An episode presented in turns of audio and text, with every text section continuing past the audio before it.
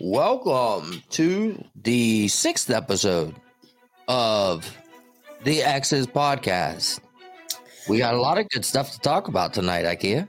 Oh, yeah. Good evening, everybody. All right, let's get into it. First up, mom on mom crime.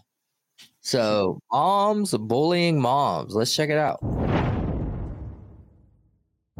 So when you choose to go against the grain, especially as a mom, Yeah. I already know what I'm finna get eh, when I say that motherhood is hard. Um, I, one of my content creator friends said that she regrets that like certain aspects of motherhood, like the anxiety that she always feels like something's gonna happen to her kid. She needs to be around her kid 100% of the time. Which people were like, oh, well, how's your daughter gonna feel? You know, you, you must hate your daughter. It's mostly women that want you to shut up about how hard it is because mm-hmm. if you continue this narrative of it's hard, it's not easy, this this does require a lot of effort and strength on a, on a person, right, to be a parent, mm-hmm. Mm-hmm. then they can't go along with the whole, this is the best thing that's ever it's happened holding, to it's holding the mirror up to them. Yeah. My I can't. My truth is going to disrupt your your life. Your life. Yeah. All right, are mothers too hard on other mothers about motherhood? IKEA? I would say probably 50 50. Yeah.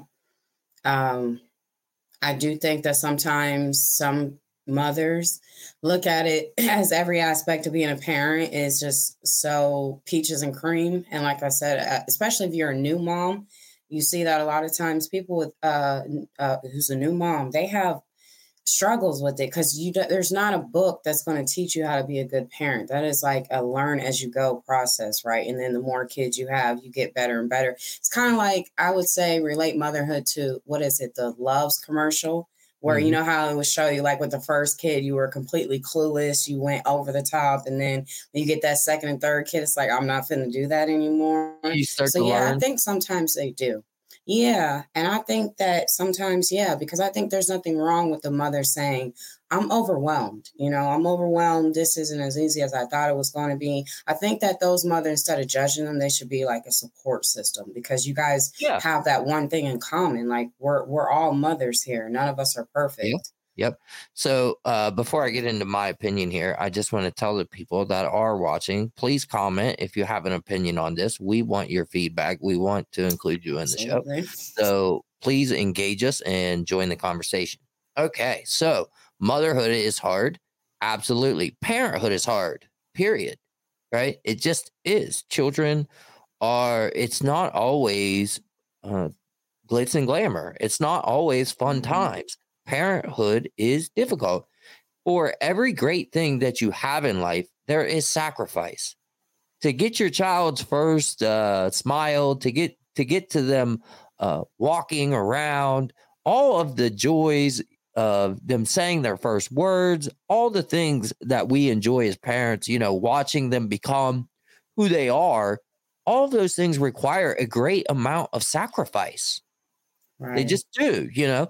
And um, I, I do think that women are particularly hard on other women when it comes to motherhood. I made this point a while back, if you remember, when I was talking about single parenthood dating and putting time constraints on when it's appropriate to introduce the children to the person that you're dating, right? And when you put like a number out there and again Mhm. draw a line in the sand for this kind of thing, you're giving other women the ammunition that they need to judge other mothers for that, right? And they often already do that when it comes to dating because they look at one mother and they're like, wow, they just started talking to that guy and they're already introducing their kids to them. You know, but how much information are they missing in that equation? Right. This they may have just found out that this person was talking to this person and they could have been talking to him for 6 months for all you know and not know about it. And so I just think that too often we get wrapped up uh, into these numbers in our head that we create. Like I think you said 6 months or something, right? And I just think that that gives people ammunition to hate on each other. I don't like it. Uh, well, with that part there, the whole meeting, but now I can I can agree with everything else you said, but I think the meeting part because that's very important um, for you, your kids, and then the other person too like that's interested in you so yeah. But now everything else yeah i can agree with like I, it, it's just like a you want to nitpick if it, i mean you'd be surprised there are people who probably judge mothers based on how they change their child's diaper like are you putting them in that what is that thing called that they're you know, the, yeah. changing station versus are uh-huh. you changing them just like on a countertop or whatever? Like you have people who literally nitpick and it's like, can they just be a mom to their own kid? Yeah. That works for them. It's not going to be appeasing for you. It's funny as a single dad, I especially when the kids were younger, when they were younger. You were talking about the support system thing. There already is kind of that, to be honest with you. Like every area sort of has a group of single moms that all kind of kick it and hang out, and um, they're like a little support group. And as a single dad of two young children, when they were like in diapers and toddlers and stuff, when I would go to the grocery store to Walmart, I was like an honorary member of their mm-hmm. club because because I would always people would always come up to me and they would ask me, "Well, how's the baby doing?" You know, and then they would do the knee slapping and just you know, uh, just all the things that that that I think single mothers usually do with one another. I got to be sort of honorary member of that little clique or group, uh, but I think I got a pass on a lot of stuff. I don't think that they judged me for being you know, not not being a good enough whatever here or there because I am a guy and mm-hmm. it's not a traditional role to raise kids that are that young. So interesting. Mom on mom crime is a real thing. Unbelievable. All right, we'll go to the next one. What we got? Uh, advice for lonely dudes. I owe you absolutely nothing of as course. a man who doesn't know you. Simp culture within the Western world has become a norm. Yeah. So men will say, okay, cool. And this is why I speak to men. Men, I'm going to speak to you, right? Because if you are out here with a lot of money, stop giving pretty women attention. Because what happens is you will lose your resources, you will lose your money, you will lose your mm. time. And what will happen is they will take your time, effort, resources, all the things that you built up, and they'll be on to the next. Advice for lonely men who have a little bit of dough. You got anything? Uh, well, the thing is, where he said, for as far as pretty women go, and it's kind of like what we had a conversation about last night. Beauty is in the eyes of the beholder, and I think even if they may not be classified to the world as beautiful, they gotta have there are social norms. There are yeah, social- but I can agree that yeah, if you're if you're flaunting your wealth that's what you're going to attract is people who want to attach themselves to your wealth. So, yeah. as a man who says that they're not trying to attract the gold digger type women, well, then you got to stop you know, attracting them with your wealth, right. attract with them your with yourself. So, yeah. that's the best advice I can give you: is don't lead with your wealth, lead with your your personality, lead with the type of person you are. Leave your wealth at home for a change and see how they treat you, and yeah. then then you can discover okay are you with me for me? Are you interested in me for me? Or is it for what i can do for you? That's yeah. like honestly the only advice i can give i mean i gotta tell you the, the stereotypes are kind of true though because you know i used to drive around in a sports car um, and somehow i found this exotic sports car for next to nothing you know? I, I mean it was one of those deals where this make and model was sort of notorious among mechanics for having a lot of issues. And mm-hmm. I just happened to find one that was still running. It was still operating and running. Um, and so I got it for dirt cheap, but it was just a really sexy car, like very exotic. If you've seen someone driving down the road with it, you would think, man, they got money, you know? And um, boy, that thing did turn eyes and it did create the perception that I had money. And in return, uh, I received a lot more interest from from women because it appeared like I had money, you know. Um, as far as advice, I would just say uh, to to your point, everybody has what I call their their uh, superpower. You know, if you mm-hmm. got a lot of money, somehow you got that money. Somehow you have some sort of talent that you've used to be profitable. So there's some sort of talent in you that you're not really showing people. If you're leading with your money and not leading with the talent that got you that money, then you're attracting the wrong kind of woman.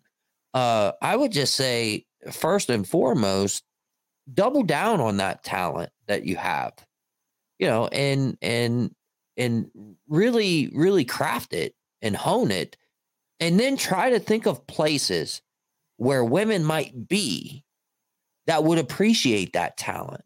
Where are they going to be at?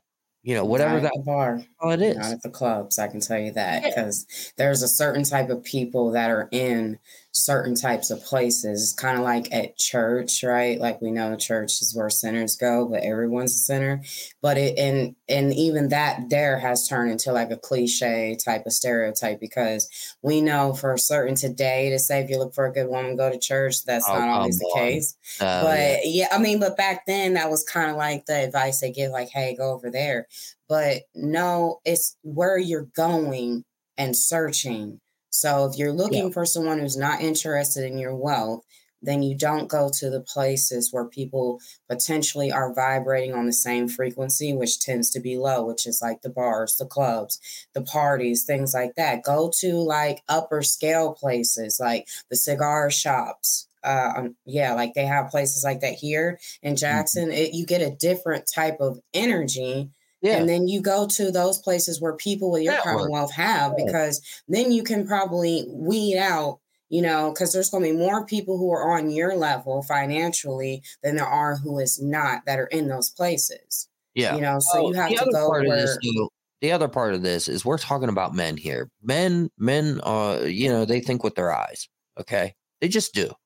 So we can give them all this kind of fluffy advice about uh, being the right places and so on and so forth. But the reality is, most of those places don't have the kind of girls aesthetically that they're kind of looking for. But then that so, falls in that category. Then that so, what he's talking about is if you're if you're looking for a particular look, that particular look comes with a particular type of agenda, which tends to be those women yeah. who are seeking the wealth of men. So it's kind of like they do it to themselves, like yeah. you know better but you can, can I can I can I throw a can I throw a curveball out there though? Okay, so it's my opinion that if you have to lead with your wealth, mm-hmm. then aesthetically, you're you're not putting out what these these type of women want aesthetically because if you look the right way we all know if you look the right way you can live in your mama's basement and the chicks will still dig you. You just have to have the right aesthetic for them, right?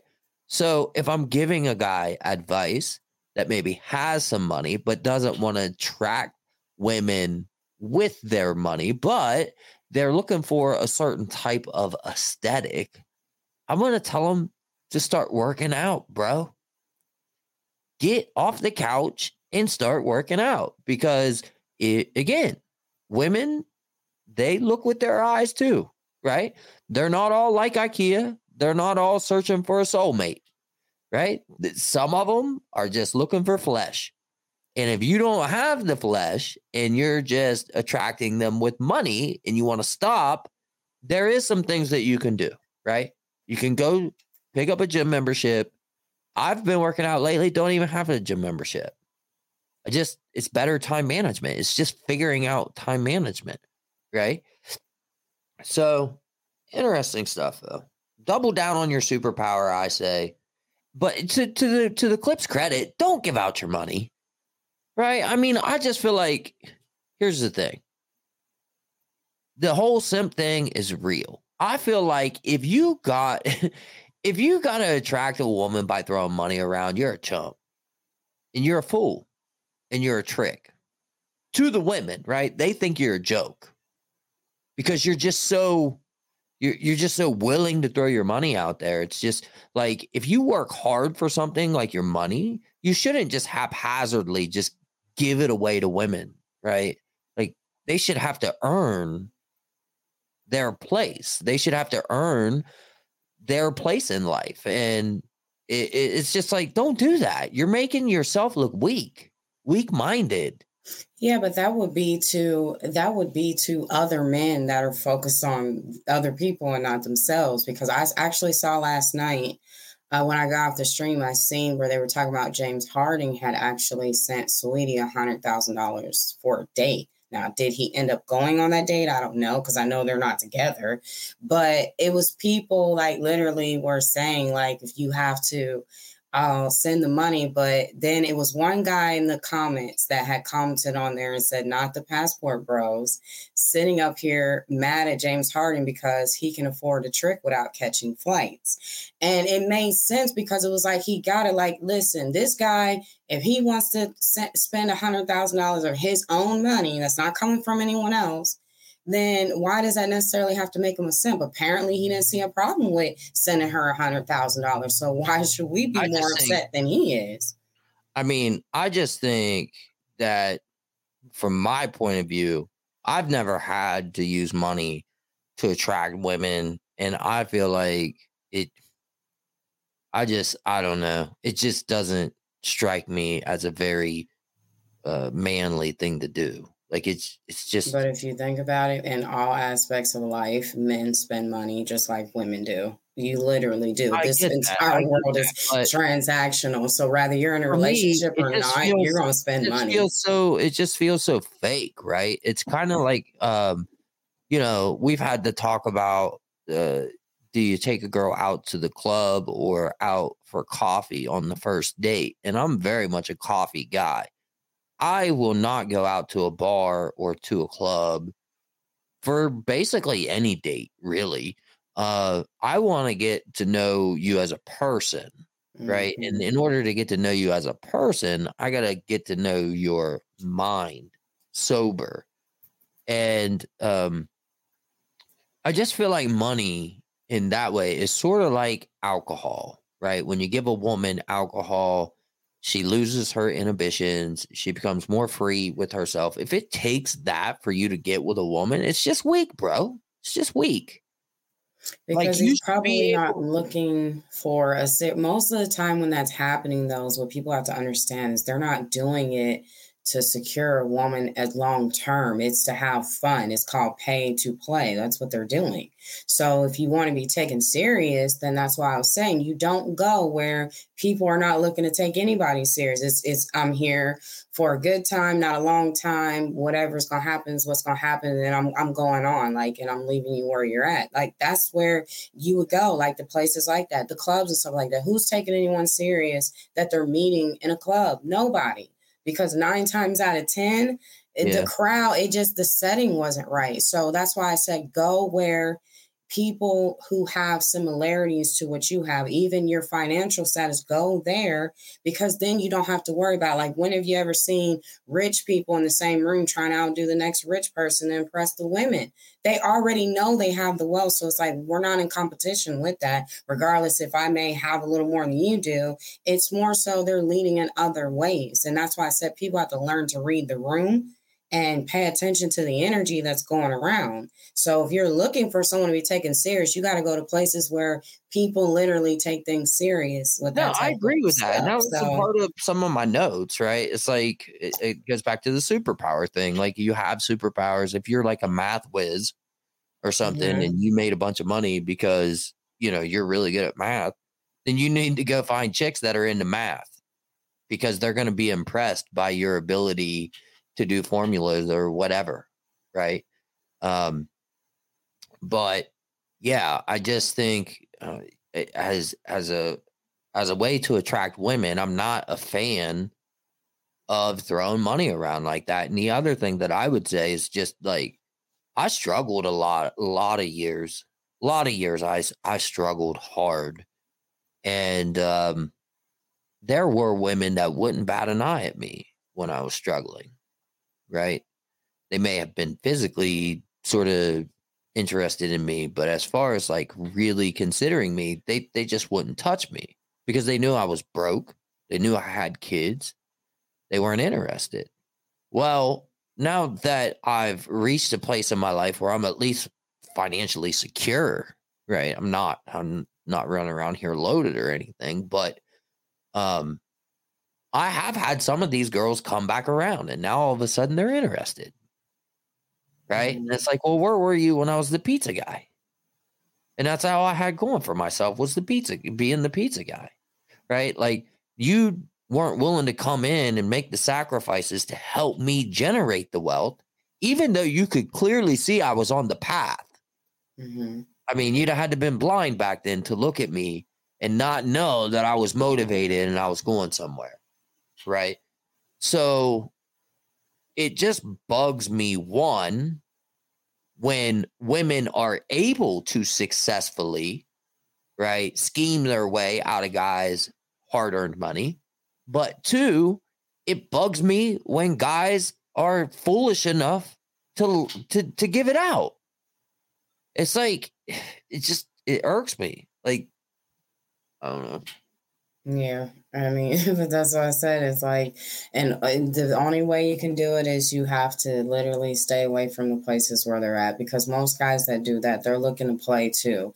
That's why you never hear quote unquote wealthy men complaining about gold diggers because they already have that understanding. Why are they going to complain about what they already understand? It's not, there's no need to do. The only people that complain is people that can't afford to play they complain about it. And that's why I said that's when you got to take a look at yourself, take a step back and say, why am I counting another man's pockets? It's not affecting my life, what he's doing with his wealth. If he goes broke tomorrow, that's his problem. And I ain't got to take care of him, you know? So Yeah. that's why I was just like, yeah. I mean, if they were with James Harden, he thought it was okay. He wanted to spend a hundred thousand, whether he got the date or he didn't. That Yeah. he obviously he wasn't going to miss that money because they tell you don't spend what you're going to miss or money's potentially super, need. so, so superficial though and if Yeah. we're really really going to get down to the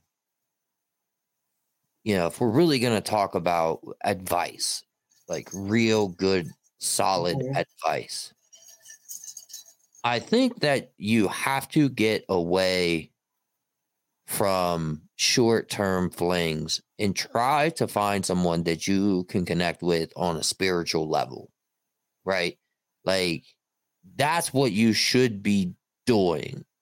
And if you're sort of a surface level kind of guy, kind of a bimbo type of dude, whatever, that's one thing. But if you're spending your money for the attention of women and you really want a long-term relationship but you you know, you just don't know how to get it.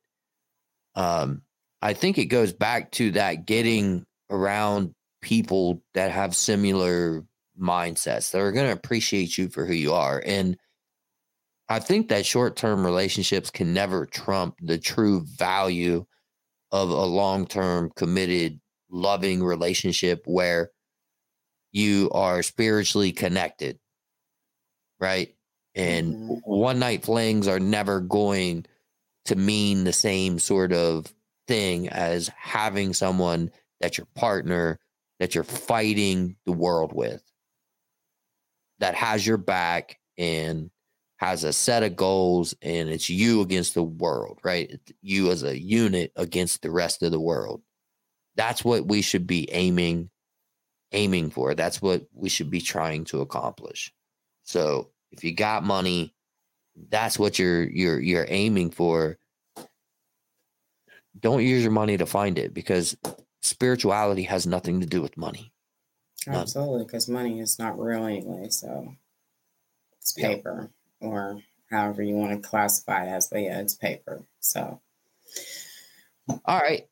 Moving on. Next topic. Deadbeat dads.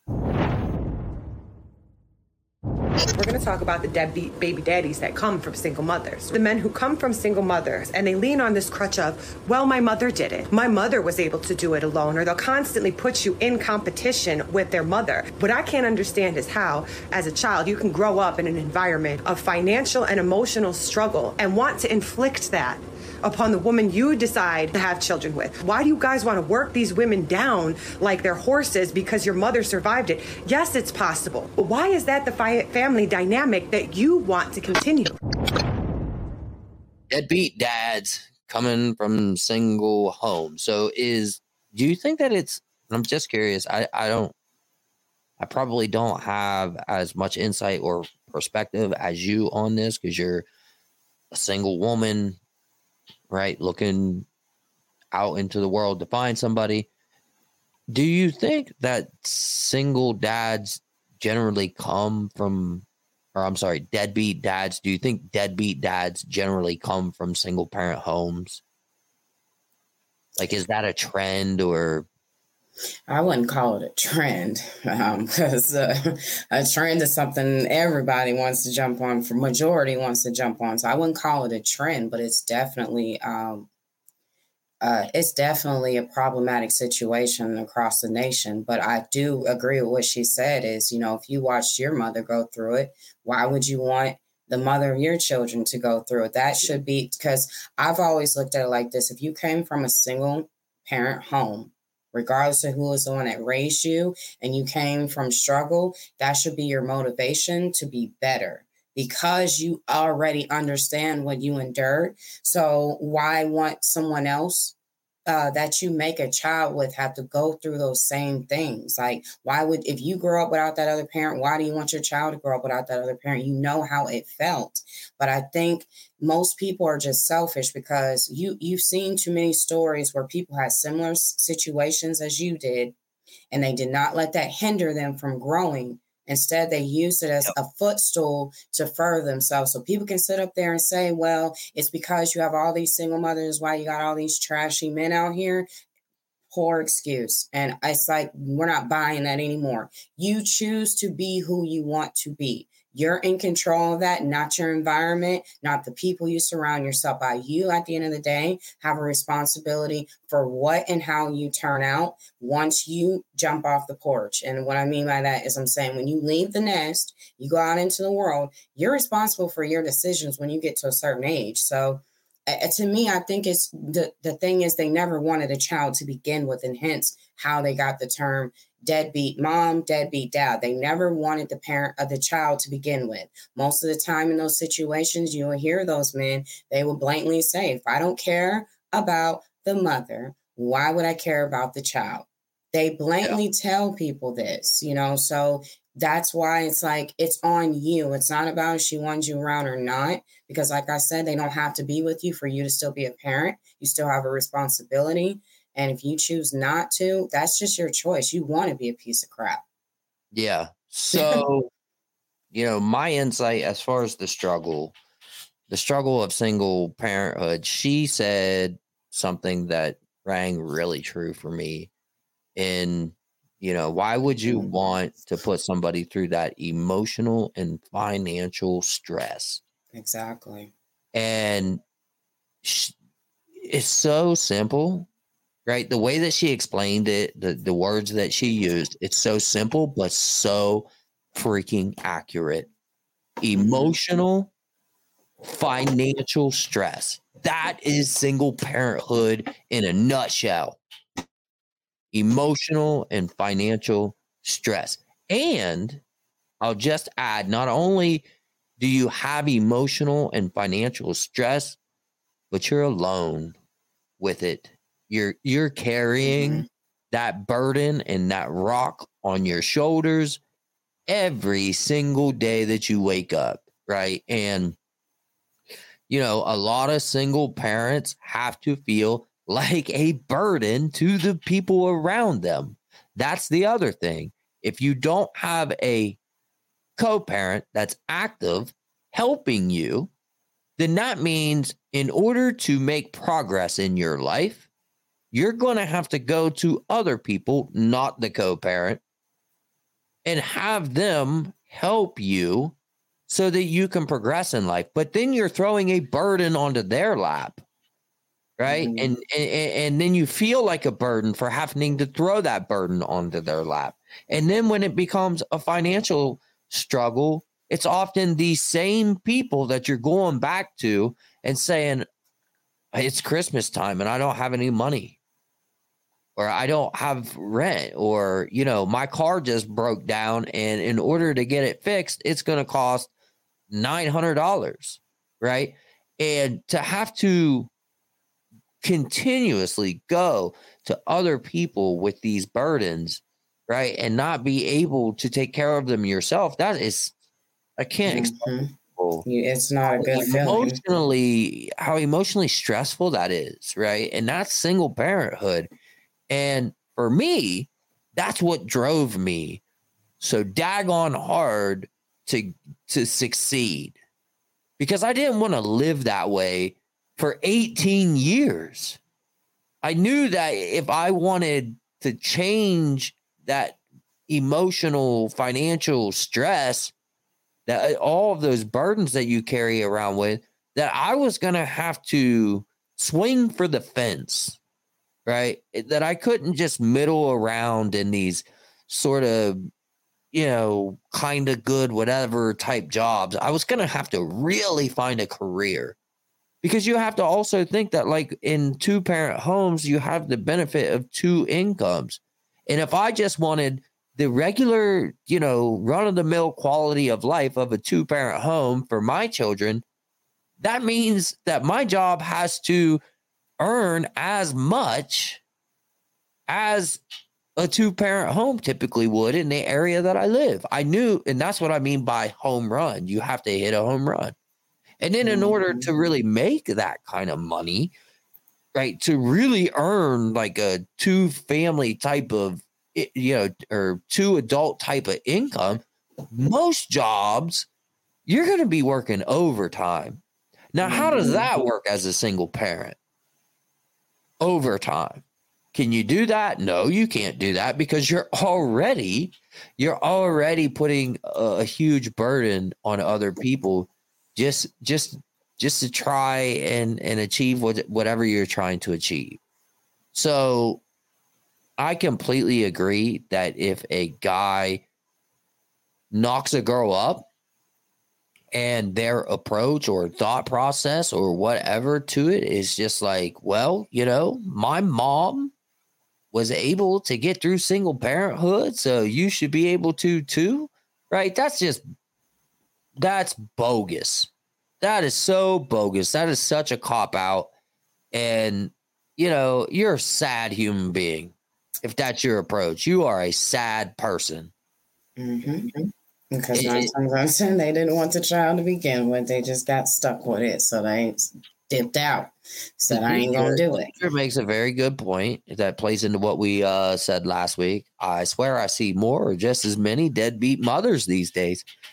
You know, it's true. Uh, the statistics that I brought up in the uh, our last episode, the decline of American motherhood is a real phenomena, right? Um, you're talking about single fatherhood has quadrupled since the late 60s, quadrupled. And, you know, single fatherhood just pretty much means that the children are with the father, not the mother. So, in that situation, nine times out of 10, it's a case of the mother abandoning or exiting the scene. That's what it is. That's what single fatherhood is. The same thing as single motherhood. When you say single motherhood, you, you most people equate that to the father leaving the scene, right? So that's an issue too, but it's a breakdown of the family unit across the board. You know, single motherhood has, and this would be guys, guys exiting the scene has doubled in the same time frame. So while single fatherhood is going up, so is single motherhood, which was already, you know, single parenthood was already majority women, right? It was already like most most of single parents were single mothers, not single fathers. And um, there's just what it amounts to is there's just more single parents nowadays. Way, way, way more single parents. So that's why they're both doubling and or one's quadrupling and and and one's uh doubling, you know, but women still represent the overwhelming amount of single parents. And and that's due to the fact that you know, guys are having children with women that they don't want long-term relationships with. And they're not being thoughtful about the whole situation when it happens, right? Mm-hmm. Yep, and that's pretty much what happens. But and that's why I just said I don't believe people should procreate until they know that's absolutely what they want to do. Not because it sounds good, not because that's what we quote unquote, I guess we want to get biblical that that's what we're supposed to do, multiply and be fruitful.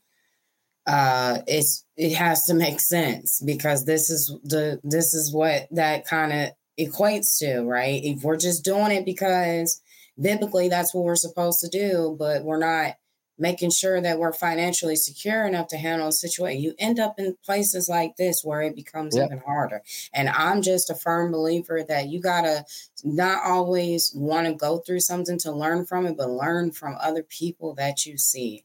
And I learned from being a child, experiencing growing up in a single that I absolutely am not trying right. to. I'm breaking the curse. I'm not keeping it yeah. alive. So yeah and that's what just people have to do and then even with you know some people not thinking a certain way well again the way you think and the way you carry yourself in this world is completely up to you if you want to be stagnant with how you think thinking long term you're just only thinking for the now that becomes your responsibility like i cannot sit up and have sympathy for someone who doesn't want to use their brain like i get we don't use 100% of it i wish we could we can't.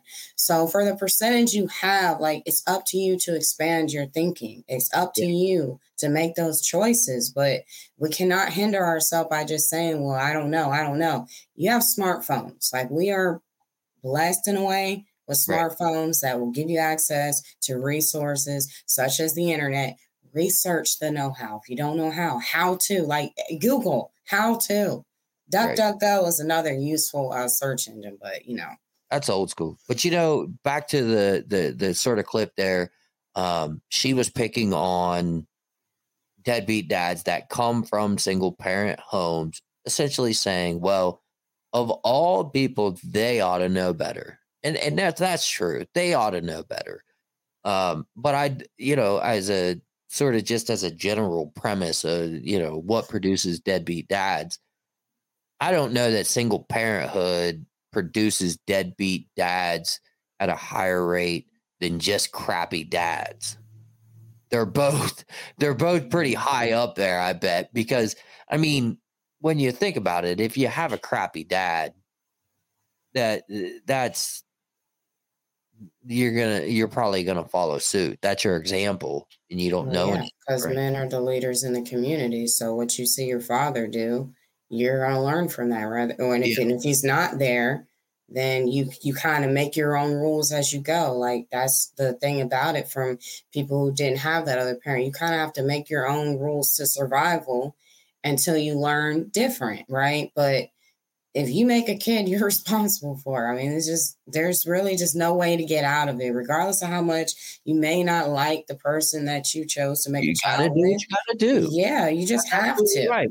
And I think that, you know, my situation is probably a really good example of that. If I'm being 100% honest, when I got with my children's mother, uh, did I think that I was going to have children with her? And, you know, that this would be something that I would be forever connected and intertwined with her on? No, no. Mm-hmm.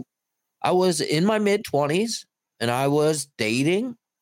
Um, you know, I found someone that liked the same football team as me and you know we got along really well and but i didn't have any like you know long term ideas of what i wanted from life or from her or any of those things we had mm-hmm. children and that's where you're going to find out if you're a chump or a man right when they call you and they say i'm pregnant your reaction to that is going to determine whether you're a chump or a man.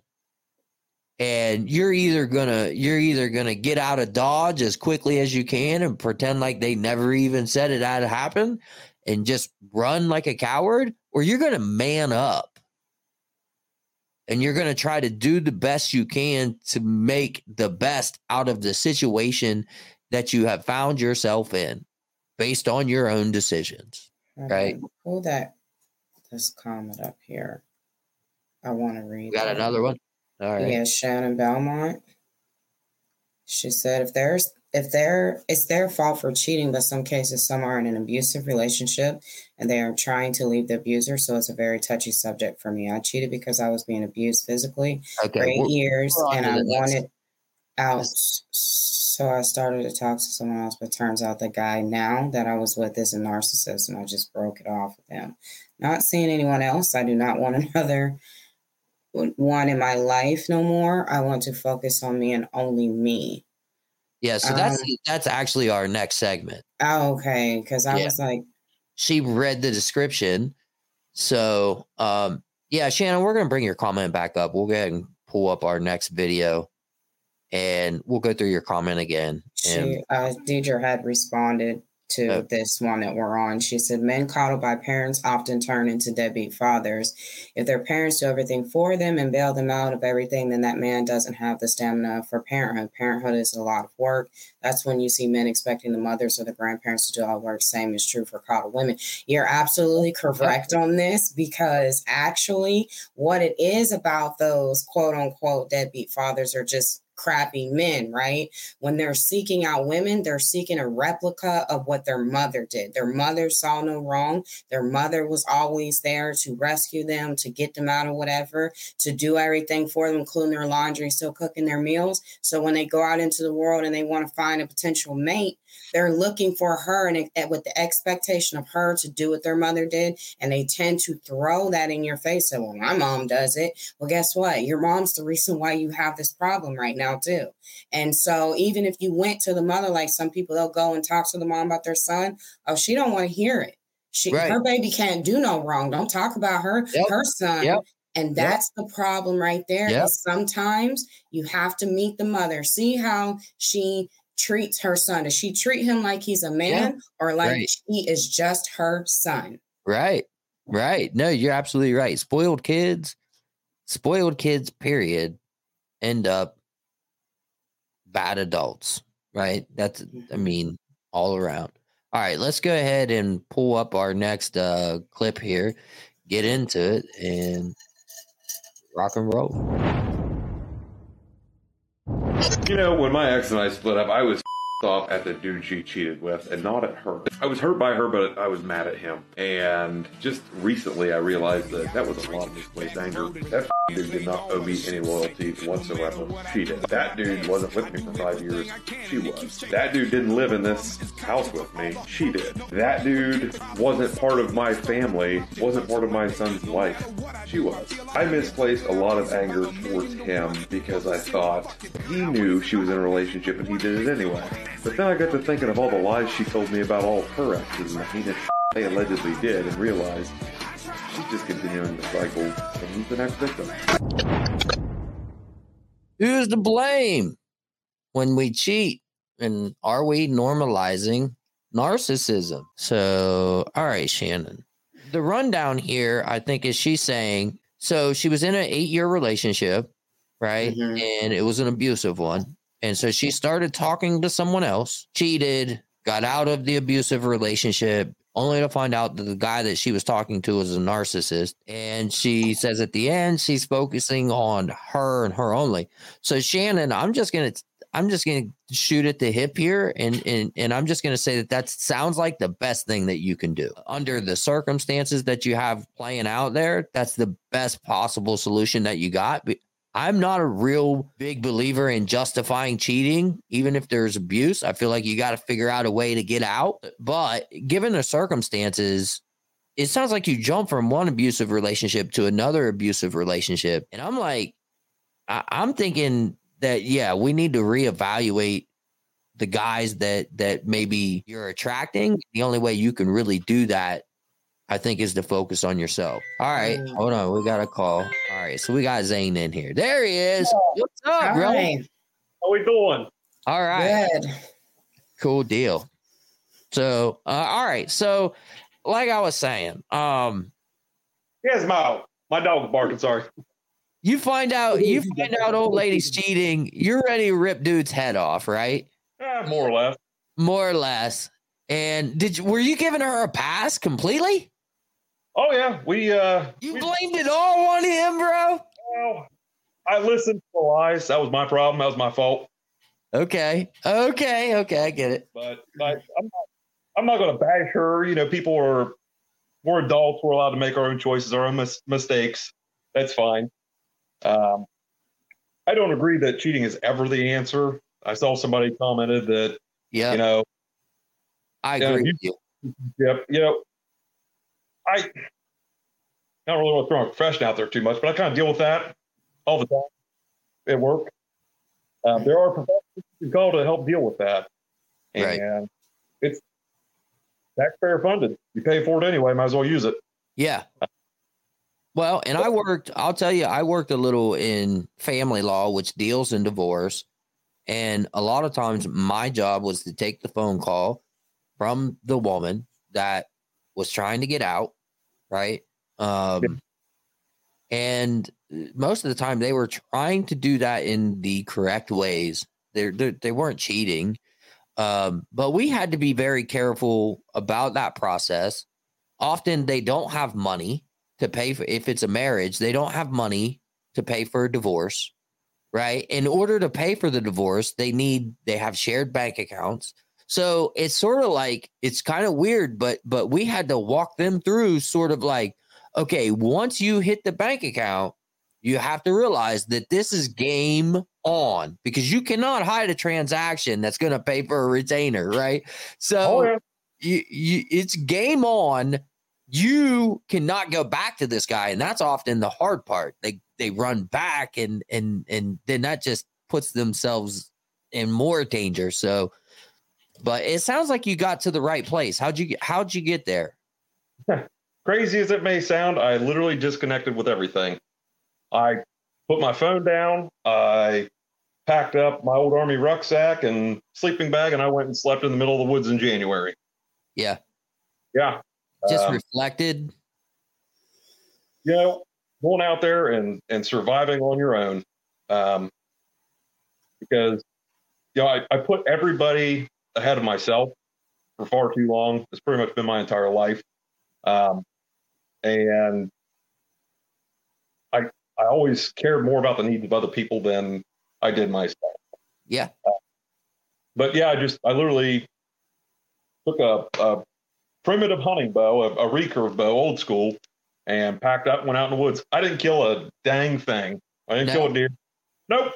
I had some uh, some MREs and some freeze dried camping meals from our uh, Bigfoot hunts we go on every summer. But uh, just made it work out there yeah, uh, so I gotta ask you, you know, your your caption, which I didn't, eh, I didn't get, I couldn't fit your caption that you wrote on the video in the, the way that I shared the clip. Yeah. But you said, "Are we normalizing narcissism?" And I took that and and just tell me if I got this right. I took that to mean when we give people passes, like you're saying, you just gave her a complete pass and you just believed her lies. That's the normalizing of narcissism. I'm I'm guessing I got that right or how did you tie narcissism into this? Um, if if you were to reread everything, like the history of from the time I found out the cheating until current, it is textbook. There was the initial begging and pleading for, you know, to stay, and then there was, you know, we made it work for a while, and then there was, I'm a no good sob and worst person in the world. Um, but I think that me, um, I, I do, I hold a lot of culpability because I stayed. Yeah. I stayed myself up for failure. Um, kept trying and trying and trying. I got placed second place in that in that race, um, and I, I put myself there, and I allowed myself to stay there because, you know, I thought it was what I wanted. But the funniest got a thing, little boy. You got a little boy too, right? Or yeah, um, she was there for more than half of his life, so that So- sucked. That stepmother, kind of. yeah, ultimately. Okay. Um, but it that that hurt. We had uh, one day we were walking into, Cracker Barrel after picking up school, and he just stopped and broke down and started crying. And that broke my heart because he said he missed her, and I was like, oh man, Oh man, that is tough. and that was that was my fault. I didn't think about all the times we'd taken him to Cracker Barrel after we picked him up from school. Oh so yeah, it, yeah, it triggered you. So I'm gonna crack myself open a little here for you. Um, I've got some cheating stories too, and um, y'all, so my my cheating thing, I stayed afterwards too after I found out, and uh, it was due to the kids. Yep. Right. It was like the the thing for me was like looking at my children's faces and taking their lives as they knew it at that time, taking their lives as they knew it and flipping it on its head felt like more trauma than just sucking it up and dealing with the the betrayal. yeah, And so I did, but the betrayal ate me from the inside out, man. Like I think everybody that knows me will will will will tell you I'm naturally a happy dude. Like I'm a happy guy. I know you are too, right? Uh if you would have spoke to me or seen me, I was unrecognizable. Like I let my hair grow out, I let my face grow out. I gained like 20 pounds. I went into complete depression all because I didn't want to take my boys away from their siblings. I didn't want one of the and it's weird how these little these little things grab a hold of us, right? And the little thing that I remember that that is so simple and silly, but it kept me there. My little boy had started preschool, okay, at this time. This is like he's at preschool age, and he just adored getting on that school bus every day and getting on there. And they only took him like two blocks up the road, right? It was like the school was just like two blocks away. But he just woke up every day of his life just so excited to get on that yellow bus. And I knew if I if I left that I would be stealing that from him.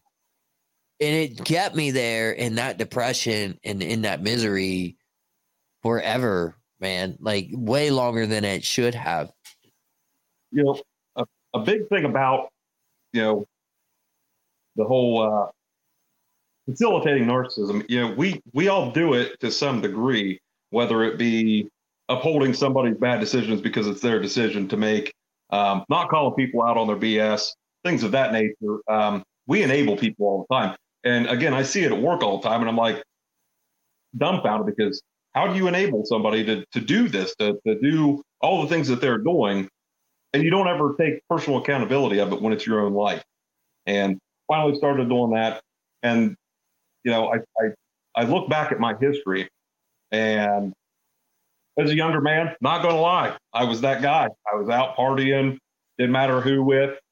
Um, I think I crossed paths with you a couple times in those days. come on leave. And I, I, I tore up Cambridge when I was uh, home from the army and things like that. But, um, you know, I, I lived that life, and then I got my my family with my my son's mom, and I realized that's what I wanted. That's it. And it it went sideways. It went really bad, but we eventually reconciled and decided to do what was best for for our son. And Yeah. it was the it was probably one of the greatest things, greatest achievements of my life was hitting that point where I wasn't trying to prove a point to anybody, and I wasn't trying to prove that I was right or she was wrong. It was just that point where, you know, we were being adults because two adults made a child, and it was our responsibility to take care of that child and Sure. do what right by that child. And we co-parent great now. I mean, it, it's you know he wanted to hang out with his uh his his brother this weekend because you know split up households. His one brother only got to come this weekend, and you know that's fine. Supposed to be my weekend, no big deal. Um, we'll make up the time later. Last weekend, I had some time off and decided I want to go up to Columbus and take him to Scene 75. Pretty cool place if you've never been. Um, but she agreed to it. She's like, yeah, come pick him up. So I kept him That's so cool. Saturday night and, and into Sunday.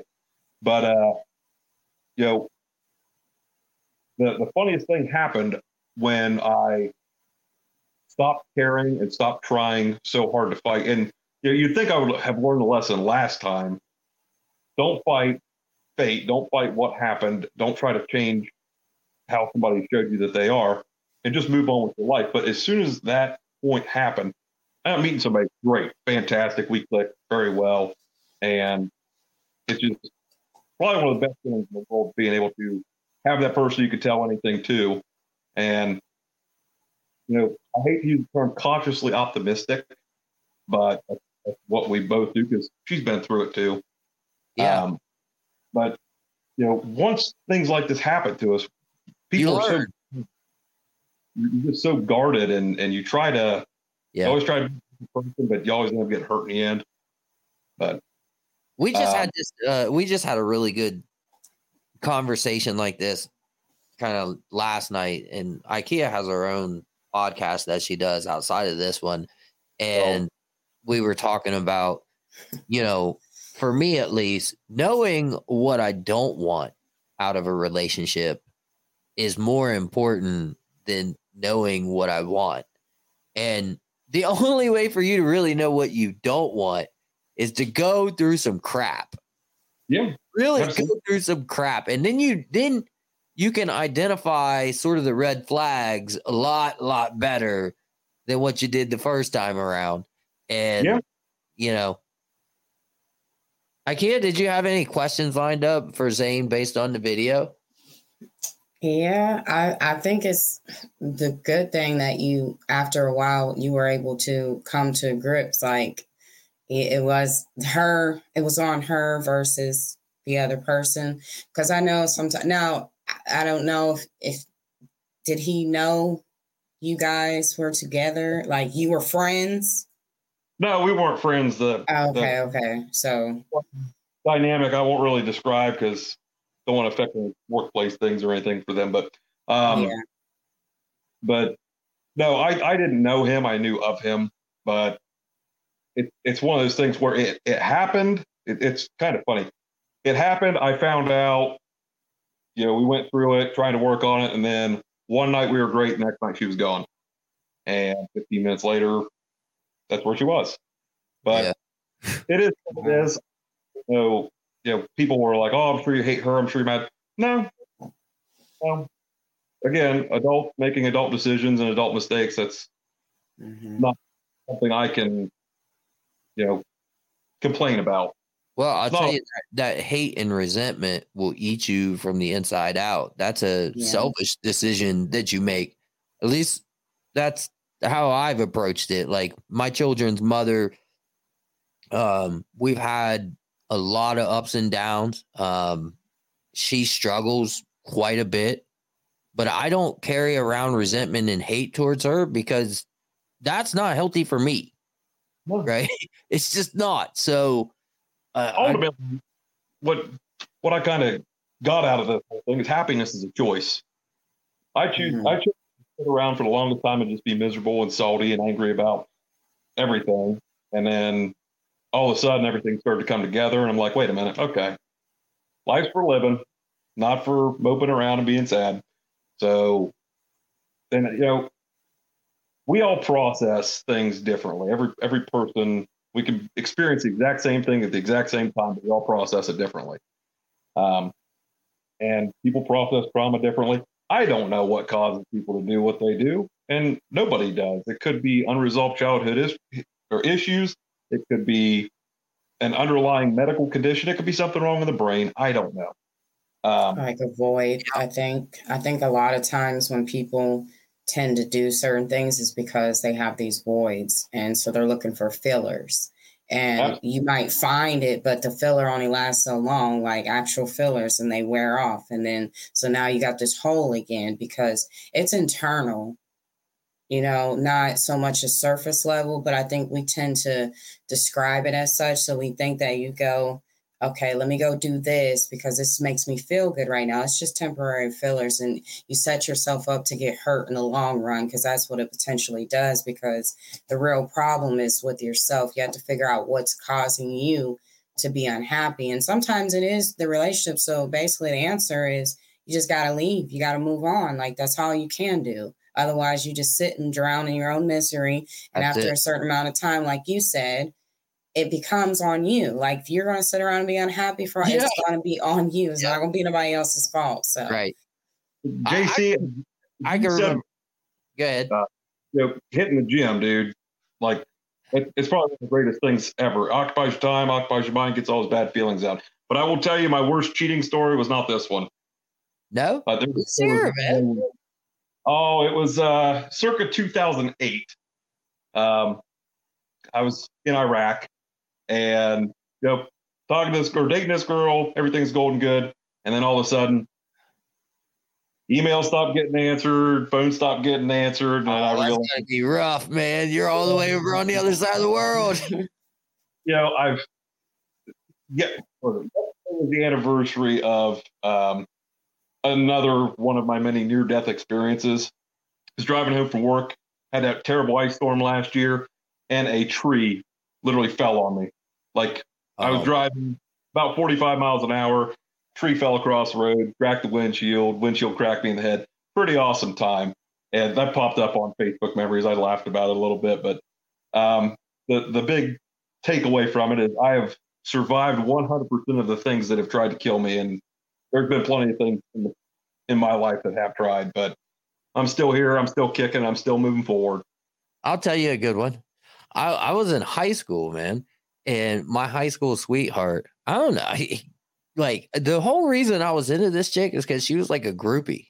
She she used to come, you remember my parents had a teen club, and she used to come to the club um with like tie-dye t-shirts and stuff that had my name on it, man. Like she was I'm trying, I'm trying to place the name to it right now because I'm, I'm trying to reminisce a little bit. I'm not gonna put her name out there, but she was like, she was a groupie, man. Like she was obsessed with me, right? And I was just, I, I was just beside myself that a girl liked me that much that she was like, you know, putting my name and stuff on shirts and and whatever. And so this ends up becoming like my high school, like on and off all through high school. And then we start hitting like graduation and she just starts being different. And, and, I, and I can't really pinpoint why, but she just starts being different. And at that time, my friend group had started to like expand. And it turned out that one of the guys that was in my friend group, they had like started talking like behind my back, right?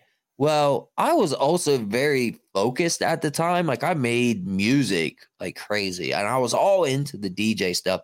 So, in hindsight, I can kind of understand why she got bored because most of her time with me, she sat in my room and watched me play on the computer. That was pretty much it. That was her whole existence, right? And I think in hindsight, she just got really bored with that, wasn't feeling it. So she started talking to this uh, other guy. But the funny thing is, like, um, the night that they decided to seal the deal, they were at a party full of people that were my friends. so they called me up on the phone while they're in the middle of it, man. And they're like, Hey JC, she's in the room with so and so, and they're da da da da da. I'm like, what the heck? Like, I got it. FaceTime on the thing back then. Oh man, I was so heartbroken though. Like I was so angry, and I went into that thing that you went into. I went into, I'm gonna kill him, right? And he was technically my friend, but not like we were like really good buddies. But I mean, he was hanging out in my circle a lot, so I felt like he owed me loyalty that he didn't probably really owe me but there was a whole episode over that man i waited for him after school and um got into a brawl over it the whole nine man. But just crazy like that they called me in the middle of it. You, you think about it, and you're like, man, is it worth it? I mean, you think about everything you've established, and just, oh it's not- nowadays heck no man. Nowadays i mean if you're gonna do that to me i'm just gonna ship you out and get rid of you It's not worth losing every. I mean, I'm talking. I was still probably 16 years old. You know, um, so yeah. I mean, waiting for him after school, that whole thing. You just don't have any maturity at that age. You know. No, and you know, I, the, the worst part about it is when people try to discredit you afterwards. Somebody could do completely wrong and then try to tarnish your name. That that's the worst part about it. It's like I'm moving on with my life. Just leave it be. I I'm see you. in. One of your videos was like use every tool at your disposal. You you were bringing up. You talked about Facebook. You're like, if they're gonna trash you on Facebook, don't listen to people that tell you to take the high road. Like you have a right to use Facebook to trash them back. Oh yeah. Well, ultimately, anybody that asks anything about anything that they've heard about me from certain people, I'm just like, consider the source. Right. Uh, look at the history of what has happened. Look at who you're talking to, and, and consider what you're hearing and, and from who you're hearing it. Because the liars will lie, cheaters will cheat. Man, I'm writing a Taylor Swift song here. You want to collaborate on it? Yep. all right. Well, all right, Zane. I appreciate you uh participating. Actually, just so the audience knows, I it just occurred to me why we couldn't hear you, right? The Yeah, way the way that my mixing board hooks up into the computer as a source has to be set to a certain setting for it to pick up the computer audio with it. And I just went into this episode thinking that everything needs to be like normal, but You got to make it up. You want to see my face? All you got to do is ask. Well, I tell you what we're gonna do. I'm gonna pull another one of your videos on another episode and, and we can try it again. The Britney Spears one's classic. Yeah. Oh, I like that. Yeah. We'll we'll do that. All right. Well, I I, I think we're out of topic, so Yeah. uh, we're pretty much just gonna end the show here. You guys been watching the sixth episode of the eXe's podcast, and we'll see you next week, Sunday night, eight o'clock, same time. Later. Bye.